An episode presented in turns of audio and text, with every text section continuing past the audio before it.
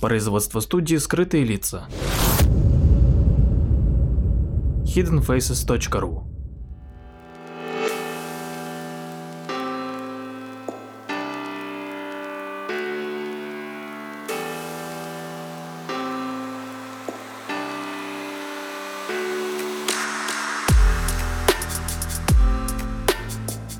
Здравствуйте, дорогие слушатели, с вами Владимир Марковский и очередной выпуск э, передачи «Прожектор восприятия».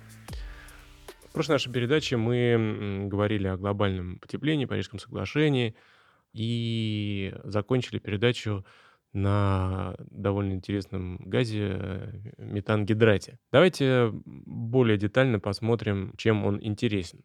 Так вот, в прошлом году нефтяники из э, Китая стали первыми, кто смог добыть э, с океанического дна горючий лед, собственно, гидрат природного газа. И Центральное телевидение Китая сообщило об этом с оценкой, что это стало таким же крупным событием, как и произошедшая ранее в США сланцевая революция. Образцы были подняты с глубины более одного километра, а сама 200-метровая подводная скважина находилась в Южно-Китайском море в 285 километрах к юго-востоку от Гонконга. И за 8 дней работы было добыто 120 э, кубометров этого энергоносителя. А содержание метана в котором составляет 99,5%. При этом кубический метр этого вещества эквивалентен 160 кубометрам природного газа в газообразном состоянии. Для сравнения, на 100 литрах э, газа автомобиль может проехать 300 километров, а на 100 литрах горючего льда он может проехать 500 э, тысяч километров. Так что такое метангидрат? Он сосредоточен на глубинах от 500 э, до 2000 метров у берегов некоторых континентов, как правило, на крутых подводных склонах. Есть он и в Арктике, что доказывает сейсмические измерения и бурения – и состоит он из воды и метана, и выглядит как обычный э, серый хрупкий лед. На ощупь э, гладкий и холодный, запаха не имеет и сгорает желтовато-синим пламенем. Метановый лед относится к так называемым ящичным соединениям. В них не возникает химической связи между молекулами метана и молекулами воды. Метан размещается в пустотах кристаллической решетки водного льда. И единицу, или, как говорят, единичный конгломерат из воды и газа составляют 32 молекулы воды и 8 молекул метана. И в одном кубическом метре этого вещества содержится значительно больше энергии, чем в кубометре природного газа при одинаковом давлении. Метангидрат образуется под э, давлением на глубине э, в порах донных осадков, э, куда сверху постоянно поступают органические материалы, где царят низкие температуры и достаточно высокое давление. Сырьем для него служат отмершие растения и останки живых э, существ, поставляемые реками и самой океанской водой. Ил, содержащий углерод, быстро покрывается другими осадками, и доступ к нему аэробных бактерий, которые бы превратили биологический осадок в двуокись углерода, прекращается. Однако защищенный от этих микроорганизмов ил становится пищей для гнилостных бактерий. И, собственно, результат их деятельности – это метан – Скопление метангидрата образуется и там, где океаническая кора сталкивается с континентальной и уходит под нее в магму. Это обстоятельство, собственно, легло в основу э, альтернативной точки зрения на происхождение метангидрата. По приблизительным оценкам, а, на планете хранится от 10 э, тысяч до 15 тысяч гигатонн углерода в виде метангидрата. Гига равна 1 миллиарду. Эти числа выведены на основе бурения и сейсмической разведки э, в ограниченном числе мест, но полученные данные распространены на те области океана, где есть сходные условия. И, в общем-то, огромная масса запрятанного на глубине метана перекрывает по запасам все известные на Земле природные источники энергии. Вопрос только в том, как воспользоваться этими источниками, не нарушив природного равновесия и не вызвав катастрофы. И, собственно, сейчас вот как раз в связи с потеплением климата уровень океана растет, и, и э, тем самым способствуя росту давления в нижних слоях, а следовательно стабильности метангидрата. Поэтому существует э, риск того, что если океанские течения изменят свои маршруты и, и теплые воды проникнут в нижние слои океанов, особенно в Северной Атлантике, то метановый лед растает, и освобожденный газ уйдет в атмосферу, и произойдет резкое потепление. Кстати, возможно, именно такое событие произошло в Плеоцене. В ту эпоху в сравнительно короткое время было выброшено в атмосферу, по расчетам ученых, примерно 1000 гигатонн углерода, и избыток э, этого газа, попавший тогда в атмосферу, содержался в ней около 140 тысяч лет, пока не был поглощен океанской водой и не пошел на построение раковин многих морских животных, а затем стал частью донных известковых отложений.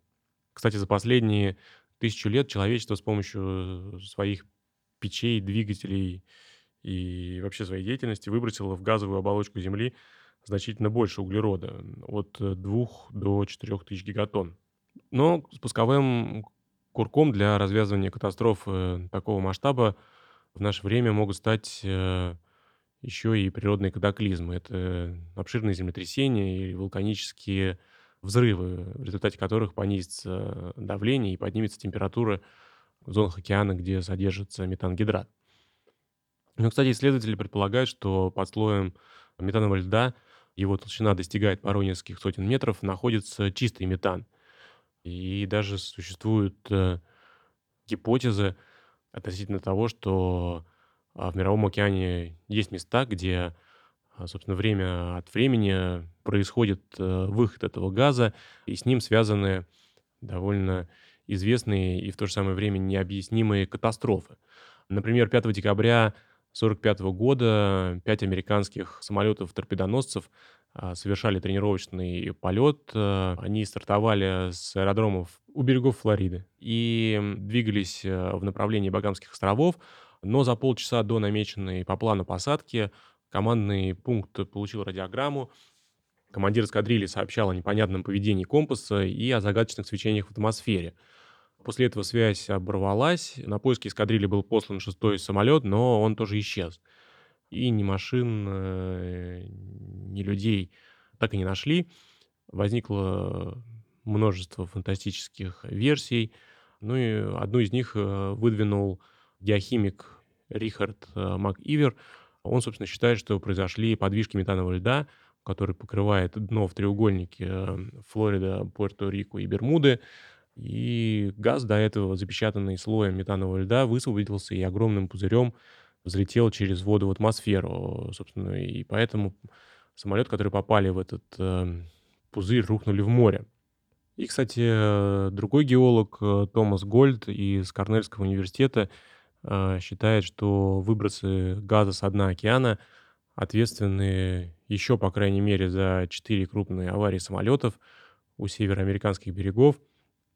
Одно из них э, было падение в море после старта самолета компании Egypt Air в октябре 1999 года. По мнению этого эксперта, здесь нет нормального объяснения трагедии. Как и во всех четырех случаях, причиной падения должно было служить нечто внезапное, что не дало пилотам возможности передать по радио какие-либо детали возникших неполадок. Его гипотезу поддерживают два факта. Это то, что перед падением двух крупных машин в воздухе были видны газовое пламя и, собственно, и огненные шары. И ученый предполагает, что причиной как раз э, метана, который вырвался из воды, послужило легкое землетрясение в прибрежной зоне дна – ну и, собственно, многочисленные факты гибели кораблей в районе Бермудского треугольника тоже пытаются объяснить э, тем, что они попадали в метановый пузырь и теряли подъемную силу, соответственно, тотчас же уходили под воду. Ну и наиболее заинтересованной э, страной в освоении добычи метангидрата является Япония, которая, собственно, лишена нефтяных месторождений, но зато обладает обширными запасами метана, который э, спрятан в океане, во льду и под ним. Они, собственно, выдвигают свои буровые в сторону Тихого океана и опробуют различные э, технологии.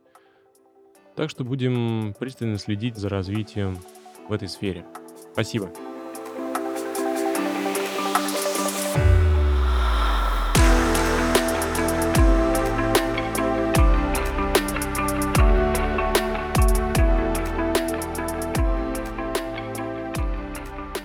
Подписывайтесь на наш инстаграм подкаст студия в одно слово.